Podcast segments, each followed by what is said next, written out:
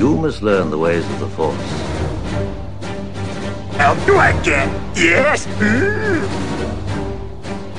You must unlearn what you have learned. Your powers are weak, old man. You still have much to learn, my young apprentice. We would be honored if you would join us. Hi, everyone. Welcome to the very first episode of Tap That Mana. I am the Artifact Princess, and with me is Tangent from Mana Screwed Podcast. What is up, everyone? And who could forget Boston, Massachusetts? Hey. Ah, yeah. Nice, Boston.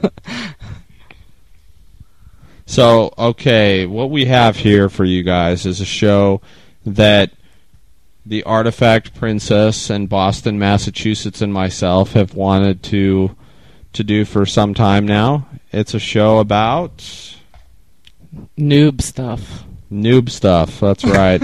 it's basically we're going to be going over. Um, we're going to be going over rules and just magic from the beginning.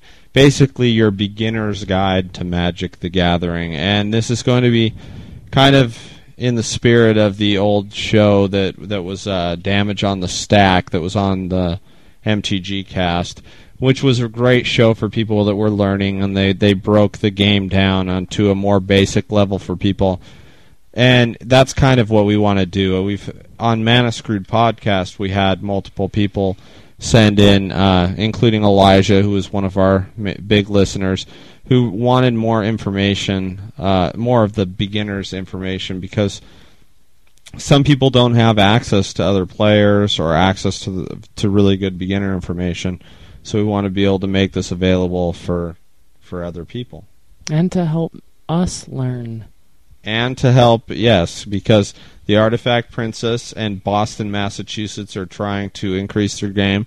And in going over this information, I will also find many things to help me as well. So we're all learning together because if you've ever broken down like serious rules of magic, they're pretty complex. It's basically like trying to look through a legal document. So what we'll do is start at some of the beginning things and we'll just we'll take a look over things, we'll try and do it at a basic level and then we'll get more advanced as we go. Sound good? Yes. Yeah, I can tell Boston, Massachusetts is very excited about it. so, uh, all right. Well, we will just throw out real quickly that if you want to get a hold of us, like if you appreciate what what this show has to offer, or you have questions for us, you want us to cover things more deeply, or just you know give us some mail, some response, feedback, whatever. Uh, you can uh, you want to throw that email address out there there artifact princess yes it is tap that mana at gmail.com tap that mana at gmail.com i don't like gmail it's redonkulous whatever please what yeah anyways that's how you can get a hold of us tangent or i will respond and yeah we might even let boston say something once in a while so We'll see. I don't know about him. um, so t- to begin with, what we'll do is, uh, oh no, please, Boston, by all means, speak your mind. I was just gonna say, psh. You can't stop me from talking. Uh, yeah, I know. Trust me. Uh, okay, so so what we are going to do to begin with is just uh, start off with with some of the the basics but when people think of the basics, I, I don't want you to assume that we're starting off with you have these lands and you tap them for mana and then you play a spell. With we're going to assume that you know the most basic levels of the game, that you know that you play land and then you play your spells. We'll assume that you know the basic basics of the game. You have 20 life, etc. But we want to get into you know breaking things down so that you understand the more complex strategies but also break them down at a basic level to where they make sense for everyone so right exactly and boston and i will uh, occasionally, I'm sure, have some questions. We've been playing Magic for a little over a year, and I know I still have questions and struggles. and that's and that's part of what this what this came about like how this came about is that uh you know the these two even though they've been learning they still do have get confused about certain things so i know that if they're confusing to people that they'll be confusing to other people out there too so right Yes. are you sure about that I'm absolutely positive. All right, good, good. Okay, so to be, to begin with, there's a certain set of rules known as the golden rules that that I think we should clarify, just because they are somewhat important in order to help you understand the other rules of the game. And these rules, a lot of people don't necessarily know that they are solidified in stone. Like these are actually part of Magic's rules there's a lot of rules that that are that seem like are just unspoken rules, but really Magic has a very defined, very defined set of rules. Um, the the rules called the golden rules kind of help you understand other rules, and so that's why they're they're somewhat important. Because if we say, like, say for example, I told you that uh, that a sorcery spell could only be played during your main phase, well, that's great, but there are situations in which a sorcery spell can be played that's not in your main phase. So if I said to you right now that what a sorcery is is a card that can only be played during your main phase, and later I went back and told you that say this card had flash, even though it was a sorcery, it could be played anytime you wanted it to. Well, then you might go, well, that's not your main phase. So now all of a sudden it's like the rules are being broken. So why are the rules being broken? the golden rules help you kind of figure some of these things out. The first of the golden rules is that whenever a card's text directly contradicts these rules, the card takes precedence. The card overrides only the rule that applies to the specific situation. The only exception being that a player can concede the game at any time. Now there that goes there are deeper rules involving these things, um, such as a player can concede the game at any time. Uh, well, I mean that just seems obvious to everyone, but the problem is, is it's not obvious to everyone, and that's why it's defined in the rules. Like a player concedes, and if they concede, they leave the game immediately. They automatically lose the game. Things like, for instance, let's say that a, that a player had played a a Mindslaver and they were supposed to take the person's next turn in a group game, right? So they they they were supposed to like say me Boston, Massachusetts and the Artifact Princess were playing a game and I used a Mindslaver and was supposed to take the Artifact Princess's next turn. Say I see that Boston's going to kill me and I concede the game. Well, I'm out of the game. Period. It's just over for me right then at that moment when I concede. That also means I do not take Artifact Princess's next turn. I am no longer a part of the game. So, once you're out of the game, once you concede the game, you are gone. You are done. You lose the game. Period. But anyway, that's that's neither here nor there. Basically, the main point is that when a card's text directly contradicts the rules, the card takes precedence. So, if if a card's text says, say it's it's flash and can be played any time, like if it's flash on a creature, then that means that rule takes precedence over the fact that a creature can normally only be played during the main phase. Okay, because the card specifically states otherwise. So the card's rules take effect. That's a, that's a big rule. Um, let's see. When the second is when a rule or effect allows or directs something to happen, and another effect states that it can't happen.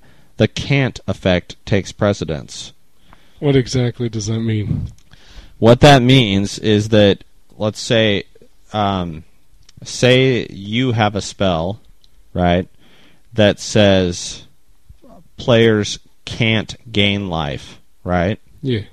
And I have a spell that says that whenever a spell is played, I can't I gain three life, right? Yeah. Your spell takes precedence because it says can't. Like, and that's and that's the way that it that it is. Or, like the example from the actual rules is, you may play an additional land this turn. If there's another read another card that says you can't play land cards this turn, the effect that says you can't wins. So can't always rule always wins over can. Hmm. Okay. So that's a very important rule also because people are constantly wondering about that when it comes to say one person puts a spell in play and another person puts another spell in play that says the opposite, which one wins? The one that says can't wins. That makes sense. You have to break things down further where like adding ability, abilities to objects and removing abilities from objects does not fall under this rule and then you have to really like delve deeper into the rules to find that out. But the most important thing, since we're trying to start with the basics, is to understand that can't wins out over can. Okay. Now the the uh, third rule is any part of an instruction that's impossible to perform is ignored.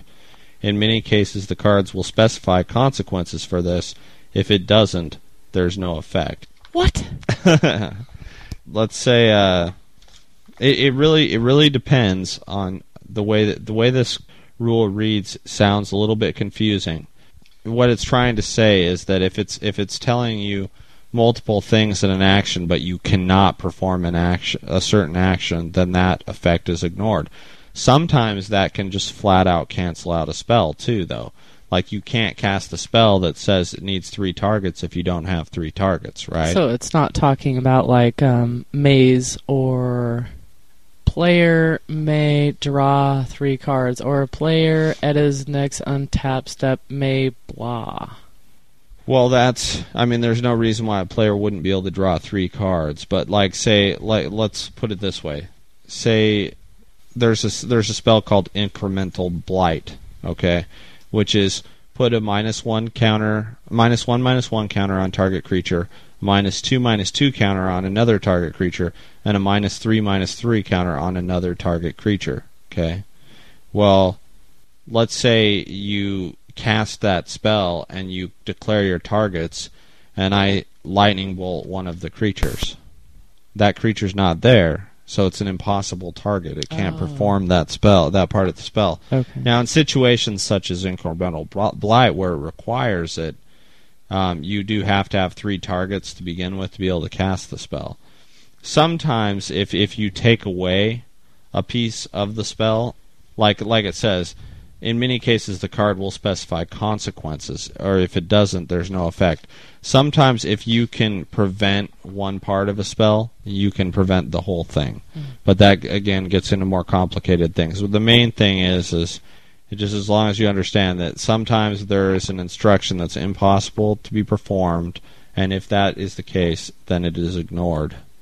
The the fourth one is if multiple players would make choices and or take turns at the same time, the active player, the person's whose turn it is, makes any choices required, then the next player in turn order, usually the player seated to the active player's left, makes any choices required, followed by the remaining non-active player in turn order.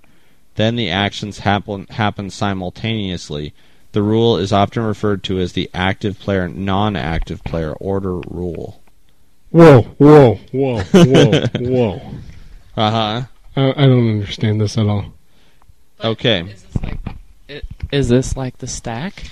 Like Um you play you play a creature, I play a cancel, but you also want to do something else that maybe prevents something from happening. Not ex- not exactly. These these are choices that would happen at the same time. See see with the stack, like say I I cast a spell. As long as I have priority, I still have the ability to cast more instants on top of that. And then pass priority to you. This is more complicated again. We'll get into this later, but that is an example of things happening at different times, okay? Because you still have to pass priorities and things. All those things resolve, but they're not necessarily actions taken at the same time. A, an example of actions being taken at the same time, like, for instance, this. There is a card called Patriarch's Bidding, a card that I happen to like to play quite a bit. When you play that spell, each player names a creature type. all creatures of that type are returned from their graveyard to play.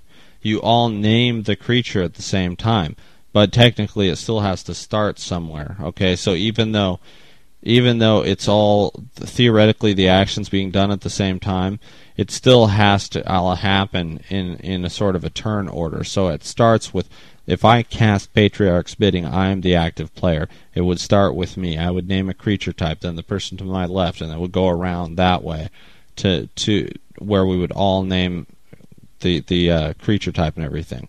Then the creatures would come back into play, starting with the active player. So everything is different. The the actual example here is each player sacrifices a creature. First, the active player chooses a creature he or she controls. Then each of the non-active players, in turn order, chooses a creature he or she controls. Then all creatures chosen this way are sacrificed simultaneously. So that clear as mud, Boston. Do you get that now, though? That like sometimes things happen all at the same time. Yes, I Okay. completely understand now. Okay, good.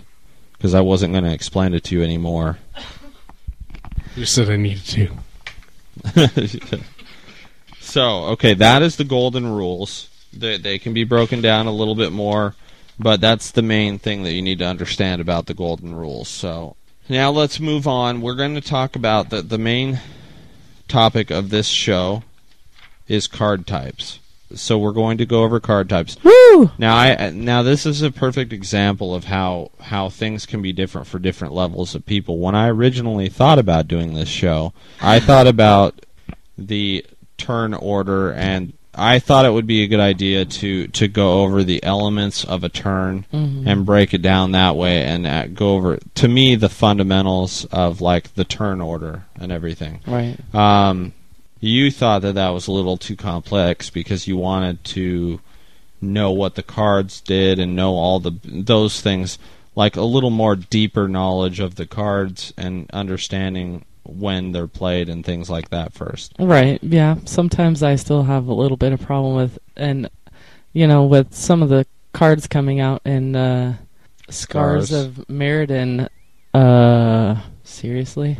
Like, Yeah. not that it, it- for somebody who's been playing Magic for a while, you understand all of the kind of stuff, the poison counters and stuff, and it just adds even more. okay. Well, You know. And that's why I, I agreed after I thought about it and I thought about the basic elements is I want to assume people have the basic understanding, but maybe people this is where we give it people a chance to get a little bit more of a complex understanding of each of the card types.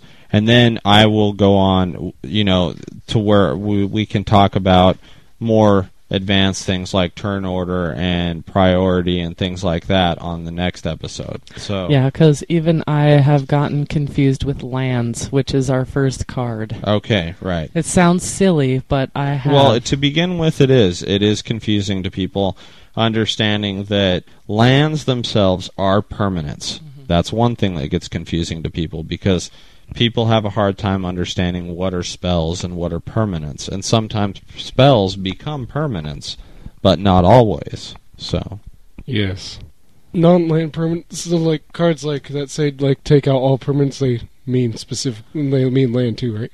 if they say like destroy all permanents, then it means all permanents, including land.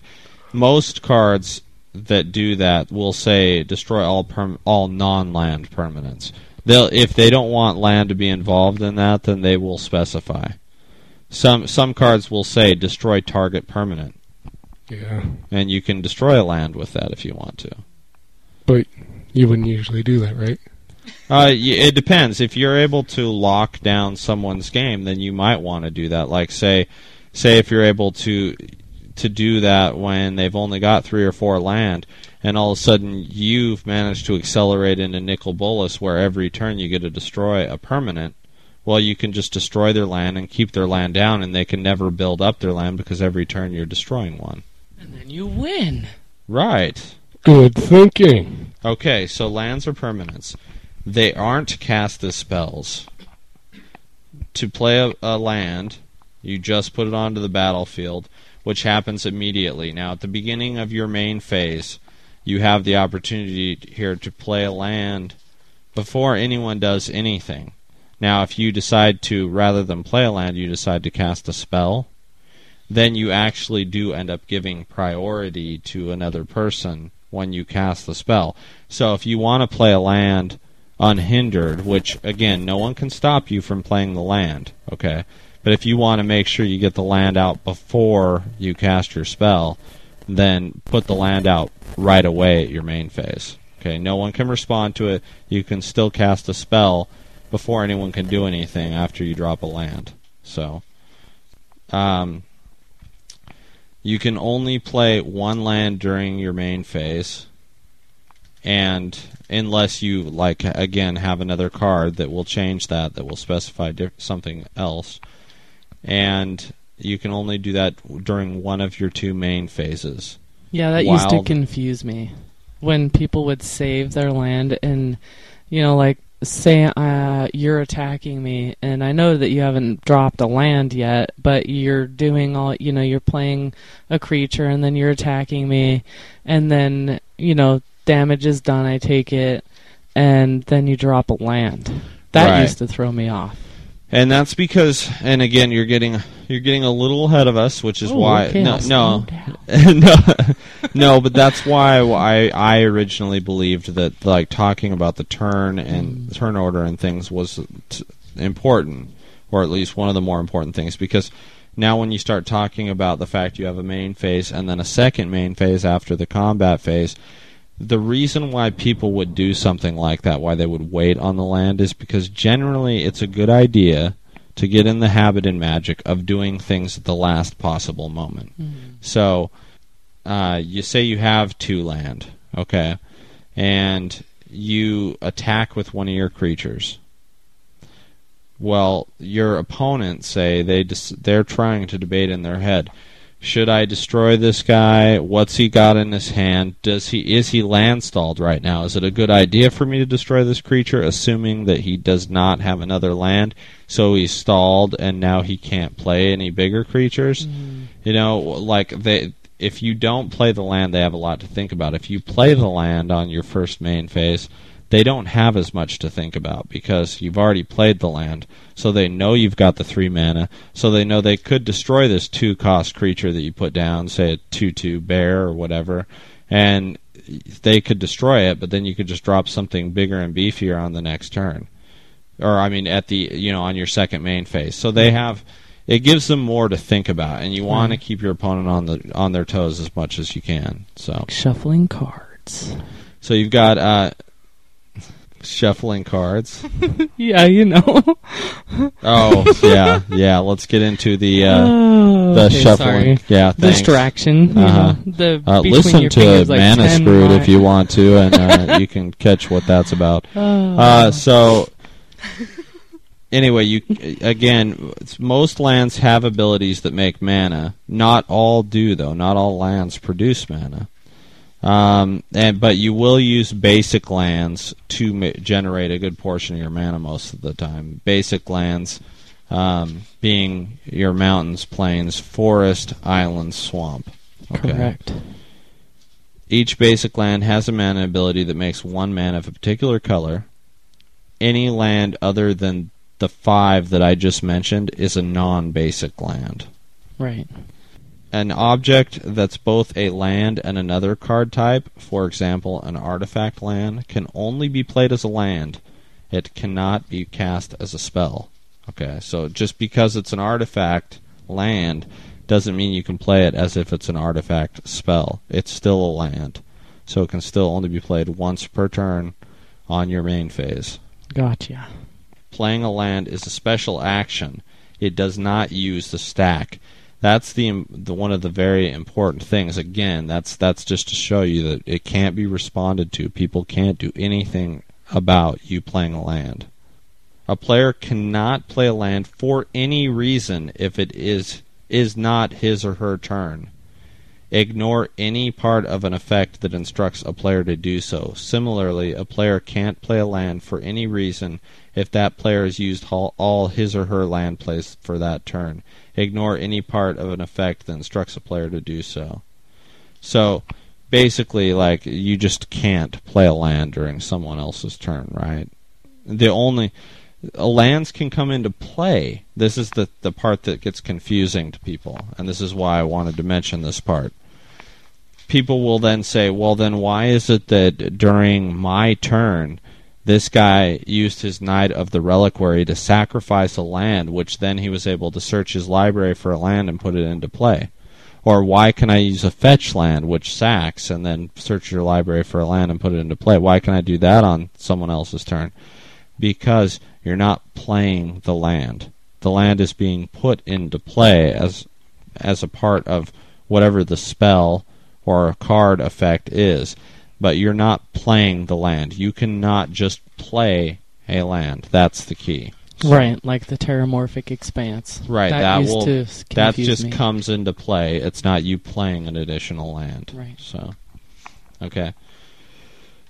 And There's there's much more when it comes to land, and again, if anyone has any other questions regarding this, um, please feel free to ask. I can if I there's information that I'm not sure about because it's a really complicated question, I will find out for you. So Or I will. I'm a really good researcher. yes, exactly. Yeah, I can find the answers to almost anything. I'm like Cha Cha. yeah. I like KGB, but KGB better. KGB. Is that a new cha cha? It's the cha cha that costs money. Oh. I don't like that. Yeah, why do you like that better? Why, why pay for something when you can get it for free? Because it's more reliable and there's not a bunch of stupid answers. How do you know? How are you using that there, Boston, Massachusetts? I use it three times every day. Oh, all right. Hmm. I think we'll have to look at our cell phone bill. All right, so here we go with sorceries. Sorcery represents a magical incantation. I'm glad I'm telling you all the uh, flavor of it all, but Maybe we should look up that word. a magical incantation. The incantation. Basically, it's a spell that you're you're reciting. You know, you, it's it, it's irrelevant when it comes to the description. That's all for flavor. But more or less, a a sorcery is a spell that you can play only at your main phase on one of your turns. You cannot cast it when another spell is on the stack. In other words, you can't cast it as if it was an instant. A sorcery has an effect with instructions on the card that you follow. Then you put the card into your graveyard, which we already know that's pretty basic there. But now here's here's the little bit more uh, complex stuff. A player who has priority may cast a sorcery card from his or her hand during a main phase. Casting a sorcery as a spell uses the stack, but you can only cast it when it's empty. Okay Okay. then that puts it on the bottom of the stack. When a source, what was that? When is. I don't understand this stack is empty. The Yeah. stack's empty. In other words, the stack doesn't have any cards on it currently. Oh, okay. So if if it had cards on it, then you'd only be able to play it if it was an instant, right? So or an ability of some kind. Oh, gotcha.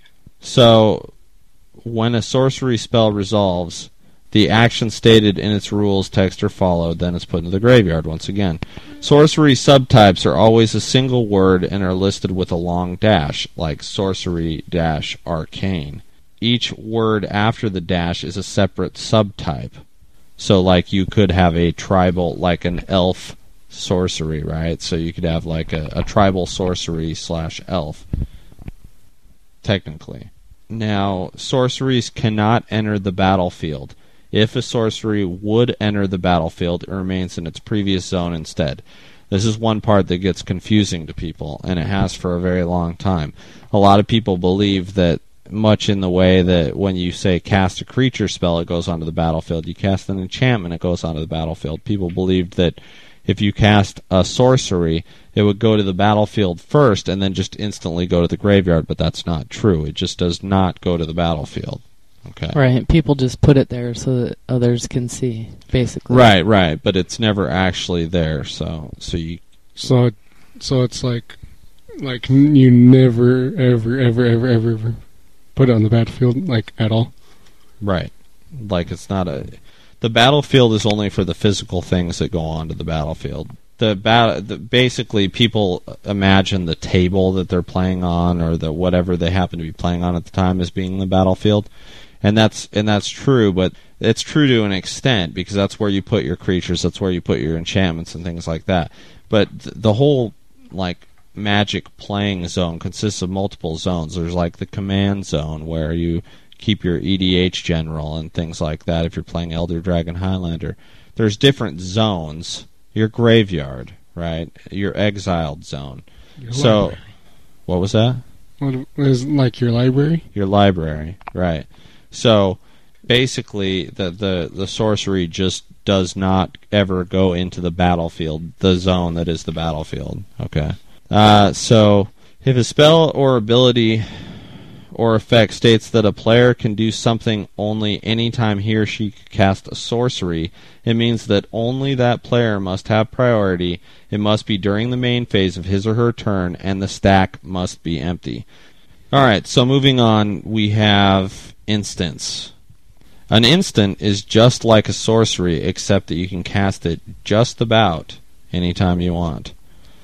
Now, the the key being when when people say you can cast an instant anytime, that's I hear that all the time, and it's kind of true. It's not though, because the fact of the matter is, is you have to have priority in order to cast an instant. And again, like I said, when we get into the whole turn order and priorities, I'll make it a little more clear about what priority is. But casting an instant as a spell uses the stack. You have to have priority in order to cast. When an instant resolves, the action stated in its rules are followed, then it's put into the graveyard. Again, like sorceries, it does not enter the battlefield. Okay, it pretty much goes instantly into the graveyard after the spell is- is used. It just stays in its previous zone, and then after it's used, it goes into the graveyard. Instant subtypes are always a single word and are listed with a long dash, again, much like sorceries. So, if, for instance, if the spell is an instant, it could have a long dash and then say arcane. That's just it's it, it has subtypes much like creatures, which you know we'll get into later. If text states that a player may do something anytime he or she could cast an instant, it means only the player only that the player must have priority. The player doesn't need to have an instant he or she could actually cast. Effects that would prevent the player from casting a spell or casting an instant don't affect the player's capability to perform that action. So this is a really basic way. It sounds confusing, but what it's trying to say is if if your spell, like say, you have an ability card that says um, you can play this anytime you would play an instant. It's trying to say that that doesn't mean you have to have an instant card in your hand, which I think is pretty clear to most people, but it could be confusing to someone who's new and still confused about the basics of the rules. So, okay. So, is there any questions over instants? Is that kind of like Flash? Uh, Flash is is an ability. It's a keyword, or it's a, well, it's a game mechanic. Okay, where um, Flash can allow other things that are not instant spells to be played at instant speed. Okay, so Yes. and again, we'll talk about that when we get more into more detail. But when I was defining or talking about the fact that uh, in the Golden Rules that if a card specifically contradicts the rules in general in the book that that card takes precedence. So if you have a flash creature, normally you'd only be able to play creatures during your main phase. Well, Flash would say that it could be played anytime you could play an instant. Kind of like my shield mage. Like your Ether's, sh- Ether's the Sworn. Aethersworn Shield Mage Yes. that you love to play in Yes. your artifact princess deck. Yes, although Master is leaving. He's going bye bye. So is your Aethersworn Shield Mage. Yes, he is. what shall I do? Well, it's scars. I think you'll be able to live with Yeah, the there fact is- that there's a whole new supply of artifacts out there. Yeah, there is a little bit. I don't like scars. You don't like scars? I hate poison counters. How did you do it? Your pre-release, by the way. Yeesh. Zero and five. Woo! Woo! Well, at least you tried, right? That doesn't count. I think you were only zero doesn't and count. four, just to make you feel better. But anyway, did you have something to say there, Princess? No, I didn't. Okay. So here we go with enchantments.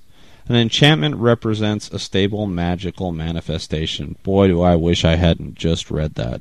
Why not? Because it just is irrelevant as to what we're talking about.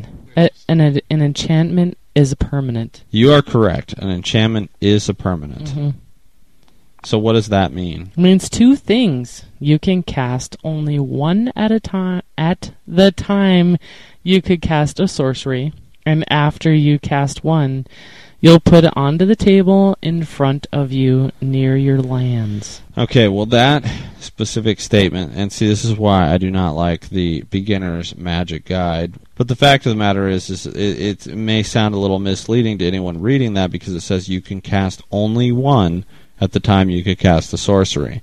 Well, you technically, if it's say it's your main phase, you could cast five enchantments. Pro- thing is, you can only do it one at a time. You can cast as many enchantments as you can afford to cast, and as you have cards in your hand. Right. But it has to be one at a time. That's kind of because of the stack, right? Just in case right. somebody wants well, to do because something to any much like a sorcery, it has to be the first thing on the stack. Right. So it is not an instant speed. You can't cast uh, an enchantment unless the enchantment has flash. Again, an ability that we will talk about. Hey, an enchantment goes on the battlefield. You are correct. An enchantment does go on the battlefield, Mm-hmm. and it is a permanent once it sticks around.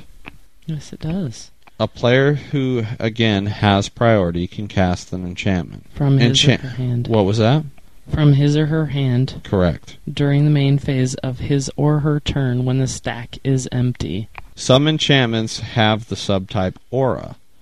Aura means that it enters the battlefield attached to an object or a player.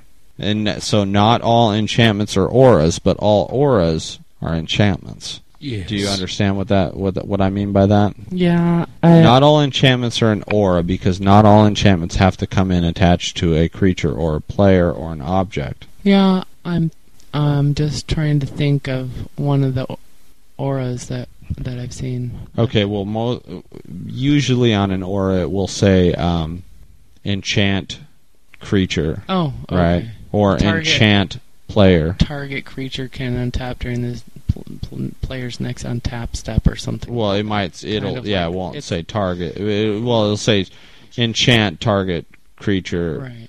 Enchanted creature can't. Yeah, exactly. So yeah, that's that is an aura. So like pacifism, say, is is an aura. that, but I okay. wasn't quite sure if that was. It yes, was it it. is. See, a lot of people could confuse that with like an oblivion ring, say, which is not an aura. An oblivion ring is Right. an enchantment, and because it targets a creature, it confuses many people because they think that well, it's it's targeting my creature, so that's an aura, but it's not. It's an enchantment, which is the reason why it stays in play even when your creature's gone. I've tried Okay. to play that as an instant before. Yes, exactly. Well, that's why we're going over these things. Not recently. It was a very long time ago. Right. Just last week. An aura cannot enchant itself. If this occurs somehow, the aura is put into its owner's graveyard. Uh, and other than that, let's move on from auras.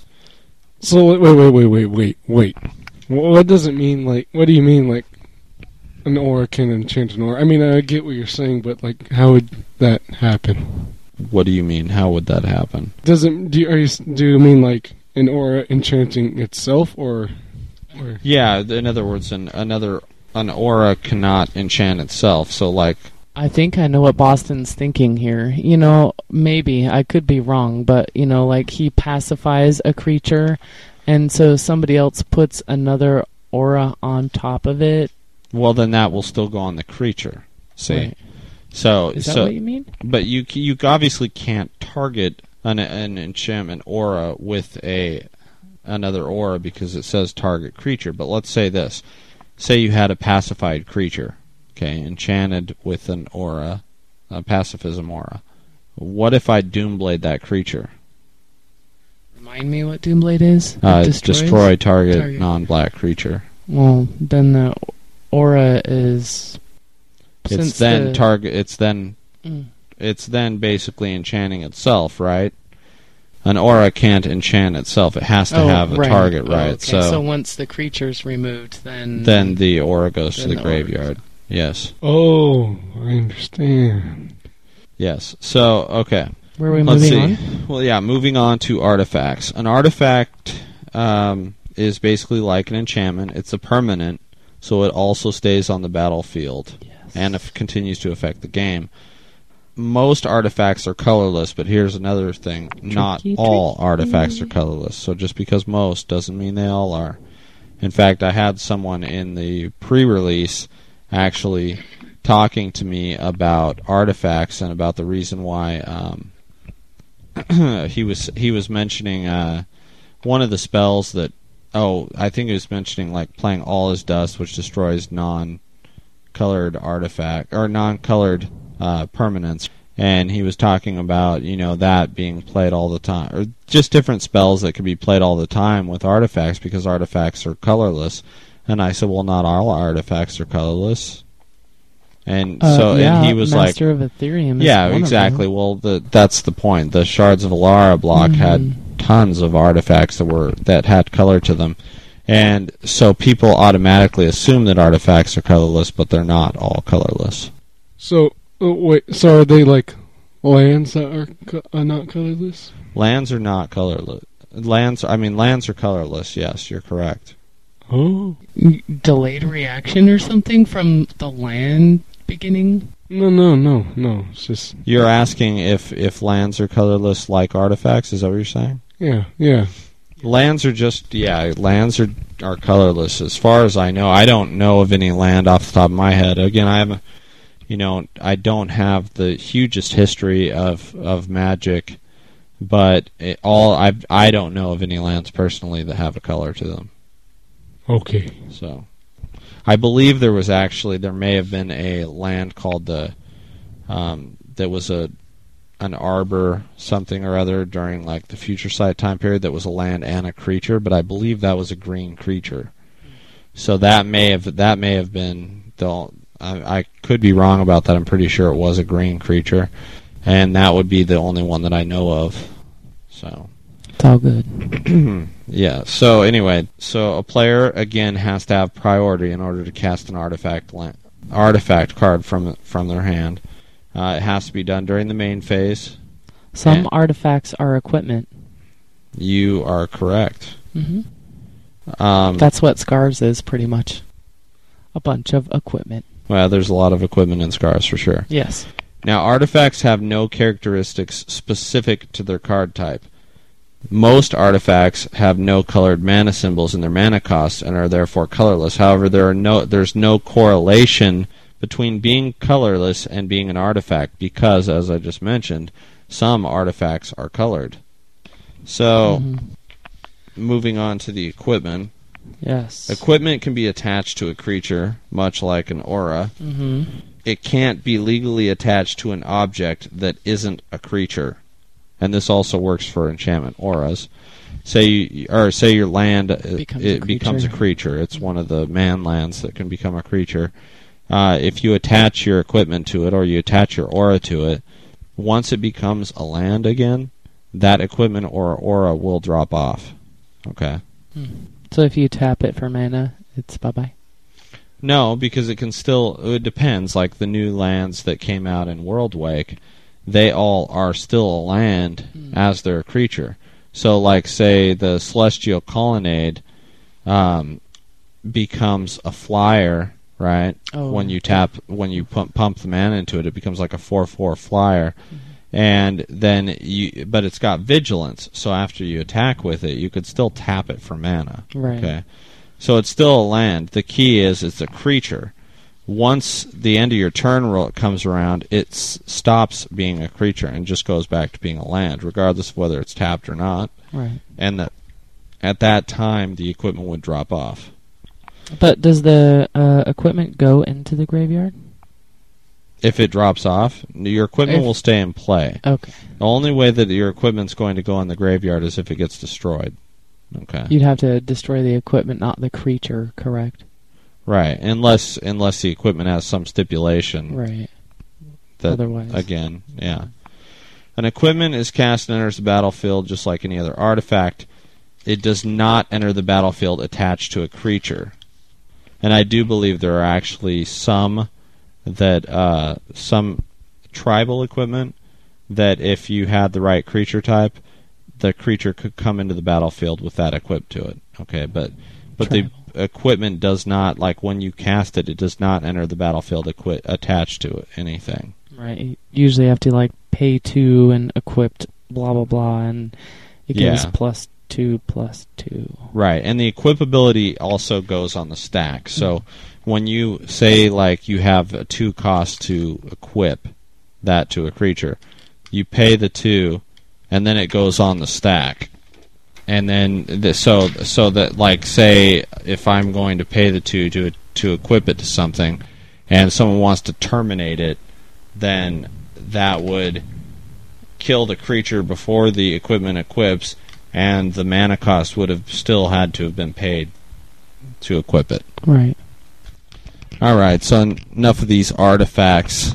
But they're my favorite. I know, Princess. I was just playing. So, I know that there's only so much that we can talk about, but they're pretty fun. Yeah, I know you like them. That's okay. Um, so, Boston, Massachusetts. Why don't you go ahead now that now that I've talked enough about these and read enough myself, and you guys are warmed up a little bit to the whole podcasting thing. Let's uh, let's have you read some uh, creatures. What, tell me about the creatures. Creatures. They fight for you. They're permanents. But unlike any other kind of permanent, creatures can attack and block.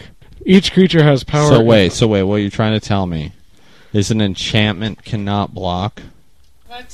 N- no? Oh, okay. Is that a question? Is that rhetorical? Convi- say it with conviction, man. no. no! Good. nice. Nice. Alright. Each creature has power and toughness. Its power, the first number, is how much damage it deals in combat. Its toughness, the second number, is how much damage must be dealt to it in a single turn to destroy it. And creatures attack and block during the combat phase. Unlike other types of permanents, creatures enter the battlefield with a little thing called summoning sickness. A creature can't attack or use an ability that has tap in its cost until it has started your turn on the battlefield under your control. Okay, so basically, when you cast a creature, now is there any way, say that that a creature could come into play and I could use it on that turn? Yeah, that's haste. Right. See, I got So it right. again, again, now everything that we're saying at this point, there are almost not always, but almost always ways that kind of override those things. Haste is one of those. A creature has summoning sickness unless it comes in with haste and then it doesn't have summoning sickness. And I will admit, even though that embarrasses me to admit, that sometimes, even still, a year and a half later, that the power and toughness confuses me. Yes, So- that is that is one of the areas where the princess has some issues because she will see a three power, two toughness creature going up against a, let's say, uh, a four power, Four three one. toughness Oh, creature. And she will think that the four power, three toughness creature should not die, but it does still die to the three power creature. Mhm. It's it's power to toughness. That's the key. Is is you know it's it's power to toughness. So you know a three one will still die to a one four. I know it's math, but it's like No no no. I'm saying I'm saying like the one four is only doing one point of damage. The three one is doing three Right. points of damage, but it doesn't matter But, because the yeah. one four's got the, the bigger one body. is the only. so Well, eventually, one of these days, I will get it through my thick. No, head. it's okay. It's it's uh it's one of those things, and that's what we're here for: is to try and make these things clear so that people understand them. Alright. So, as I left off, you can block a creature or activate its other abilities no matter how long it's been on the battlefield. Artifact creatures are both artifacts and creatures. They're usually colorless, like other artifacts, and they can attack and block like other creatures. An artifact creature can be affected by anything that affects artifacts, as well as anything that affects creatures. That's correct, and that's very relevant right now because there are so many artifacts and artifact creatures. So a lot of the removal, say in Scars of Mirrodin, is artifact removal. But that's very relevant because a lot of the creatures that you might be facing might be artifact creatures. So even though it's a creature, it's still an artifact. So they're actually prone to two types of removal as well, whereas a creature is not. Yes. So Continue, Boston, Massachusetts. a player who has who has priority may cast a creature card from his or her hand during a main phase of his or her w- turn when the stack is empty. Casting a creature as a spell uh, as a spell uses the stack. Yes, that is true. It's it's much the same way as sorcery, enchantment, artifact. Yes. So when a creature's spell resolves, its controller puts it onto the battlefield under his or her control. That is correct also. Now, what, like most of the other card types, creature cards have subtypes, are, and their subtypes are always a single word and are listed under after a long dash. Okay. What- such as Right. Again, we we've basically said that with the with the sorceries in the instance. It's it would be like say creature, elf, lord, or or you know elf whatever. It just depends on what it is, but it could be elf warrior, for instance. Why are you stuck on elves today? What is your deal? You know I like elves. Come on now. Oh, Why are you stuck on artifacts? Because I like them. well, there you go. Okay. Anyways, power and toughness are characteristics only creatures have. A creature's power is the amount of damage it deals in combat. A creature's toughness is the amount of damage needed to destroy it. Great point. Of course, I always make them. Really? Yes. To determine a creature's power and toughness, start with the numbers printed in its lower right corner. Then apply any applicable continuous effect. Okay. So damage dealt to a creature by a source without wither is marked on that creature. If the total damage marked on that creature is greater than or equal to its toughness, that creature has been dealt lethal damage and is destroyed as a state-based action. All damage marked on the creature is removed when it regenerates and during the cleanup step. Exactly, and the the the way that again, there's overriding effects. There's a thing called wither, which is relevant right now in scars because it's um it's actually called infect in uh, in scars, but it's was previously known as wither, which means mm. damage is dealt in minus one minus one counters. Well, and we played that in the Planechase. Yes, exactly. So there are different different times when you might get minus one counters on a creature. If you have minus one counters, it like say if an infect creature deals your creature in minus one counters, where it says that the damage is removed at the end, well, that's not because those counters are not removed. Those counters are permanent counters. So there are times when damage is not removed, but that is again uh, basically, that is the exception and not the rule. The the the there are exceptions to almost all these rules, but the rules are that generally in regular combat, damage is removed at the end of the turn. Okay, at the end of the f- turn, basically, because like say say you take two points of damage, your creature takes two points of damage in combat, but he's a four four. Okay you could wait until the very end of that person's turn to lightning bolt it to finish it off, Oh, right. right? hmm And and the thing with regenerate, which you just mentioned. So, let's just ask you a question here, Boston. You hit, let's say, Bring it. all right, say I have a cudgel troll, which is a four-three troll, right? Yes. With regenerate, okay. Yes. I'm attacking your you and your wither creatures, and you have that three-one wither elf, okay. Okay. So you decide to block my cudgel troll. Yes. I pay the one to regenerate. What happens? It, the regenerate they like you you tap it i think and the You wither- tap it like when regenerate happens. When it when it when it dies, you basically you tap it and you remove the damage, like you you mentioned, right? yes So what happens with the the three the minus one counters, right? Because he's he's infect and he deals three minus one counters to the troll.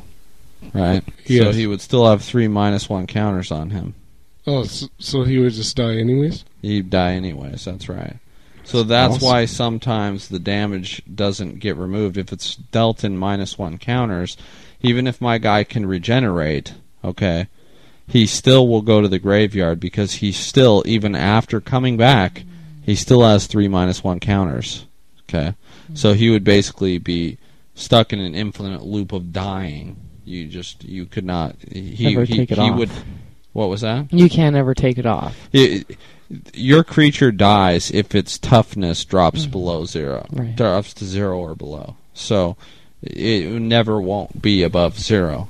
So he he dies. Yeah, it can't be removed. So poison counters are Poison are on a AKA person. Oh, Infect. oh, infect. That's what I'm talking about. Infect, aka wither. wither to creatures, but Right. poison to people. Right. Poison to players. So Hmm. That's the that's the thing. Like the difference is, wither. The actual ability of wither, the keyword of wither, that which was back in Shadowmoor, um, that dealt damage to players in the form of regular damage. Hmm. Okay. Infect is new because it poisons people. It's actually a little better flavor, really, because it poisons people and it deals wither type damage, negative one counters to creatures. So, Gotcha. okay. So is that it for creatures? Yes. It's about time. Oh my gosh. So now we're moving on to Planeswalkers. Planeswalkers. Dun, dun, dun. Nice. We make our own sound effects too. Oh my goodness. I don't know if I have used. Oh, I used Jace once. I don't really use Planeswalkers, but they're permanents. They are. Mm-hmm. Um, they enter the battlefield with the number of loyalty counters indicated in its lower right corner. Exactly. Uh, they use counters. Yes. A lot of people view it as life. Some people view it as like. A lot of people just view it differently, but the fact of the matter is, is it's loyalty counters. It's its own specific kind of counter.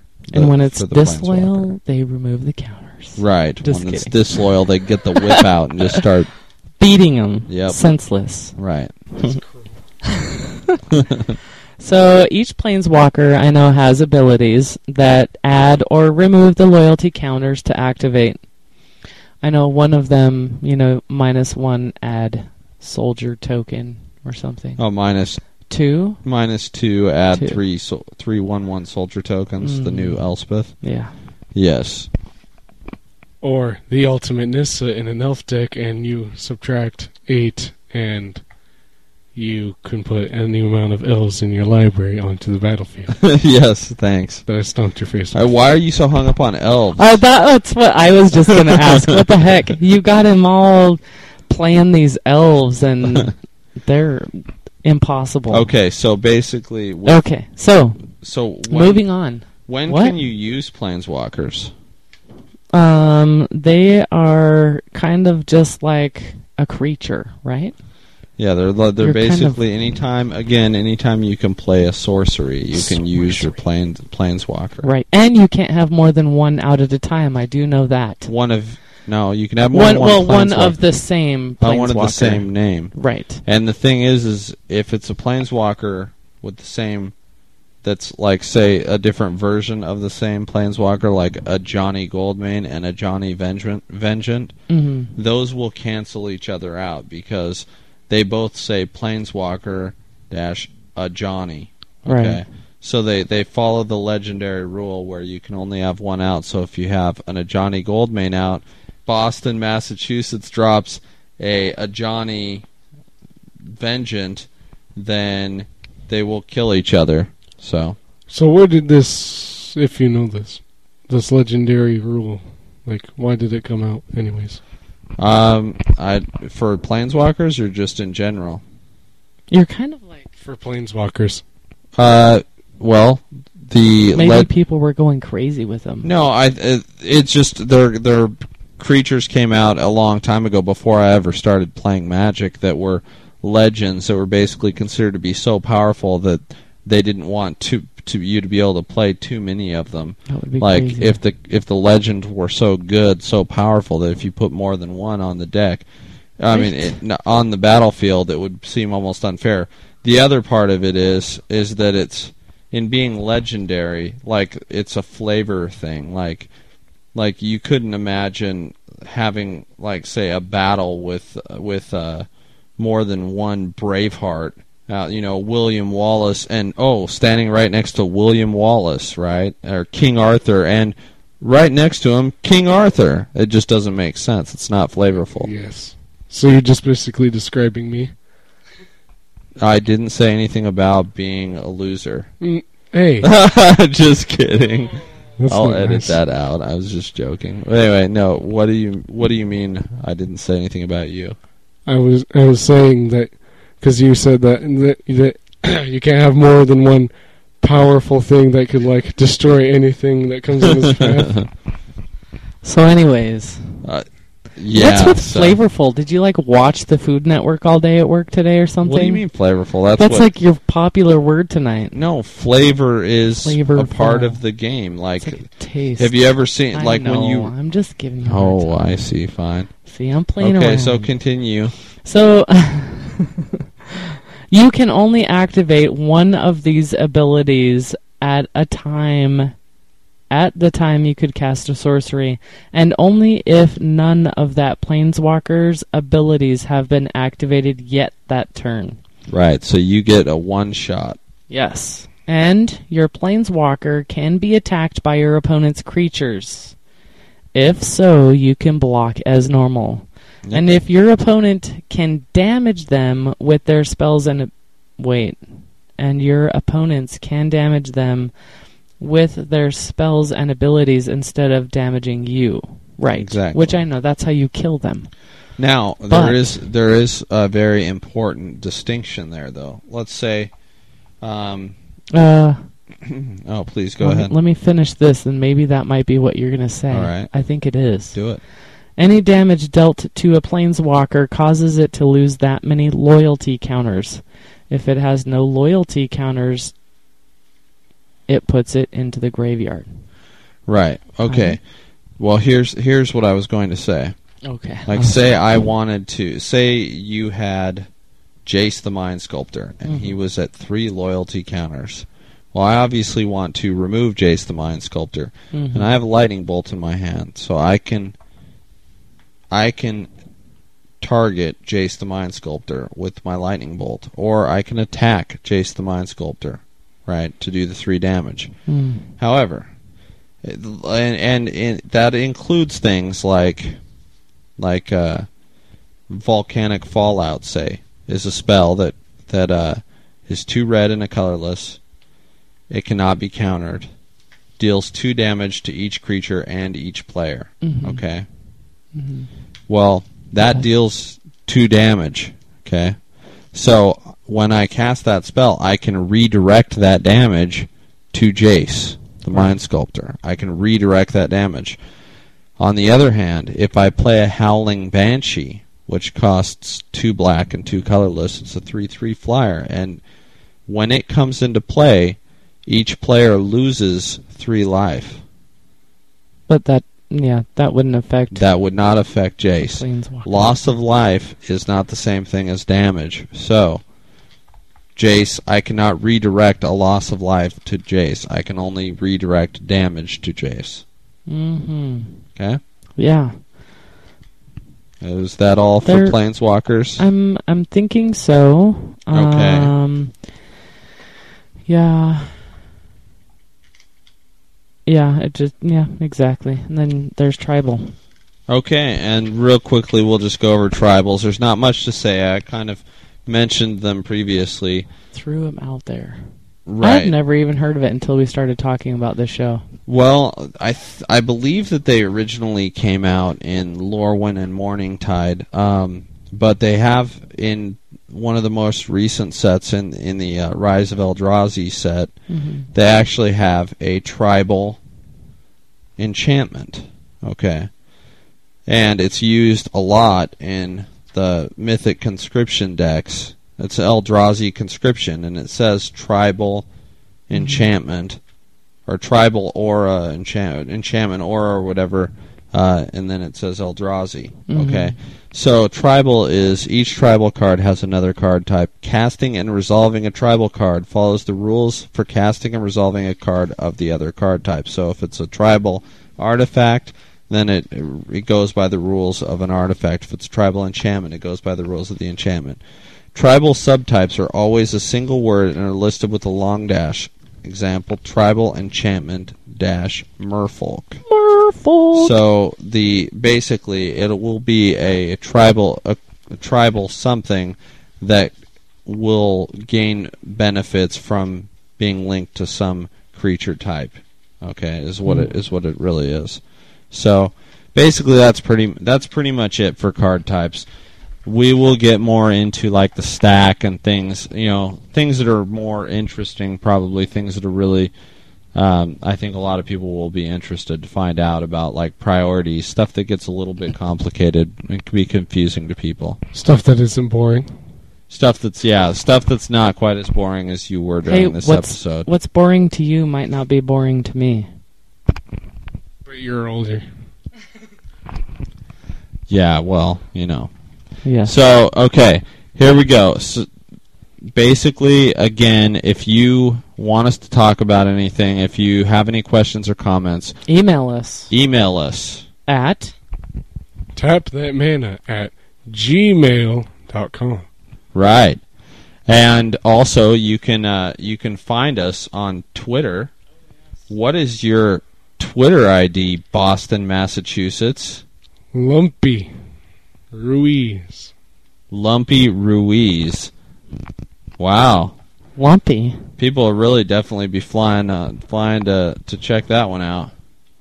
Mine is uh it's supposed to be a princess for D Y N, but it's A P R I N C E S. The number four and then D Y N. Okay, that's perfect. What's yours? Wait, wait.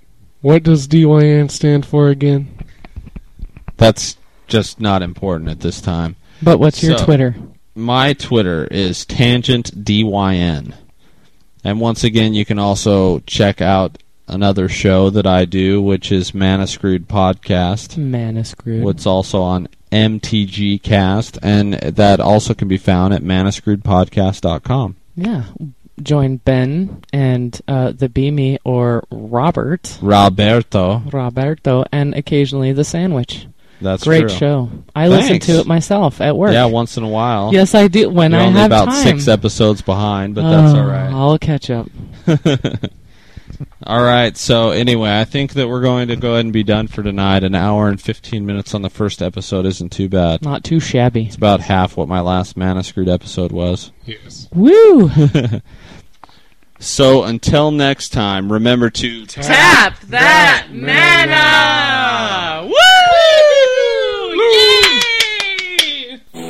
I'll be back. You did not gonna say that, did you?